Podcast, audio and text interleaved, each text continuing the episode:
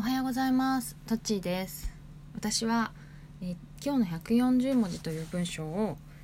ひゃくよんじゅうもじぴったりで毎日 エスエヌエス に投稿していて、平日だけなんだけどね、それを、えー、っと約いちねんまえのものを振り返って解説しようっていうのがこの番組の趣旨となっております。で、だいたいいちねんまえ、にせんじゅうはちねんいちがつとおかの今日のひゃくよんじゅうもじを紹介します。そこまで考えてなかったけど、何を聞かれても説明できるっていうものがある。それは始める前に直感で、かっこつまりはこれまでの経験で磨いてきた数々の繊細なセンサーで、これだって分かったものなんだと思う。もし見つけたら信じて突き進むのみ。後に線になる大きな一つの点になるはずだから。えっとね、これ何だったかというとね、音声なんだよね。多分、うんと、音声で、あのボイシーでね、ボイシーっていう音声プラットフォームを作っている、えっと、尾形さんという方がいて、その人とまあ知り合う機会があって、で、あの本当にそういう音声のヘビーリスナーみたいな人の意見を聞きたいからって言ってお話をしたことがあるんだけどね、何度も何度もあるんだけど、それでそれでね、その時はね、多分ななんか何時間も話が止まらないんだよね。あの音声って音声ってこういうところがあるからとか、私はまあポッドキャストをよく聞いていて、で、まあ、尾形さんはポッドキャストはそこまででもないっていう感じで、だからポッドキャストはこういう風に聞いて、こういうユーザー体験で、まあ、こういう風に好きになって、まあこういう感じなんだっていうのをもうめちゃくちゃいくらでも話せる。で、例えばまあそうだよね、こういう風にしてうまくいってる人、ビジネス的にうまくいってる人もいるし、あのこういう風にしてまだなかなかビジネスとしては立ち上がってないけどめちゃくちゃファンがいっぱいいる人がいるとかね、そういうのもさ、ボンボンボンボン出てくるっていうか。で、それは始める前に直感で、これだって分かったものなのかな。でも始める時にね、確かにね、もうすごい情熱が溜まっていてバッて始めた気がするね。うん、で、そのまあラジオは昔から好きだったんだけど、これ好きだな、あのなんていうのかな、みんなは好きじゃないから、だから私はもう寝ても覚めてもラジオっていうわけじゃないけど、周りの人が好きじゃないものを細々と好きだっていうことはめちゃくちゃ価値があるんだなっていうことが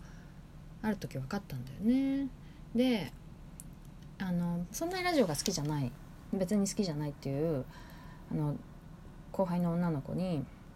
ラジオ好きな人っておしゃれな人多いですよねみたいな感じ、 い, いけてる人多いですよねみたいな感じのことを言ってたの。確かに、まああのケトルっていう会社の、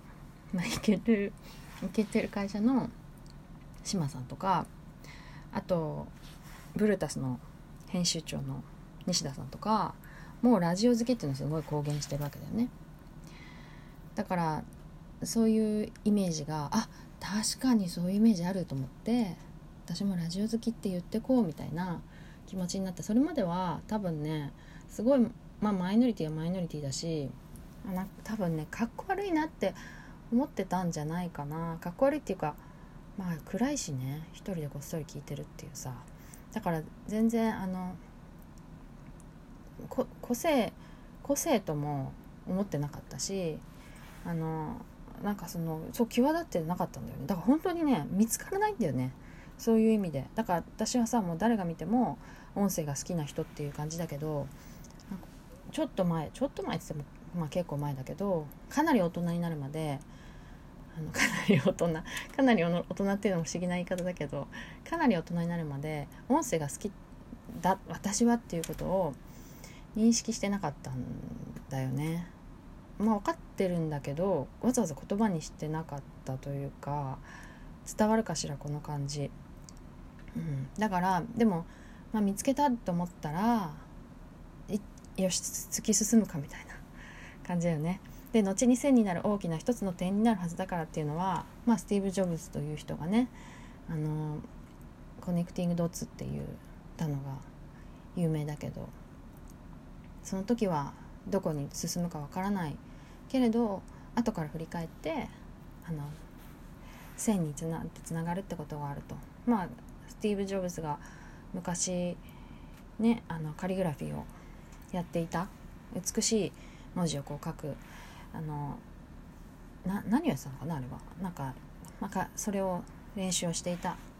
それがまあ Mac のフォントの美しさとか、まあ、それ以外の造形の美しさとかいうこだわりにつながったんじゃないかっていう意味だったと思うんだけどね。なんかそういう、まあ、私が音声が好きで、あのまあ、音声をこう突き進んでいって。でライターの仕事かのきっかけから音声の仕事をもらったりして、あとそういうボイシーのね、あの社長さんとかとこう仲良くなったりするっていうのは、やっぱりそのなんか点でしかなかったものがつながってきたんじゃないかなっていう実感がちょっとありますよ、うん、で、えー、そんな感じでもう一回読みたいと思います。にせんじゅうはちねんいちがつとおかの今日のひゃくよんじゅうもじ。そこまで考えてなかったけど、何を聞かれても説明できるっていうものがある。それは始める前に直感で、つまりはこれまでの経験で磨いてきた数々の繊細なセンサーで、これだって分かったものなんだと思う。もし見つけたら信じて突き進むのみ、後に線になる大きな一つの点になるはずだから。というので、今日のひゃくよんじゅう文字リサイクル終わりにしたいと思います。さようなら。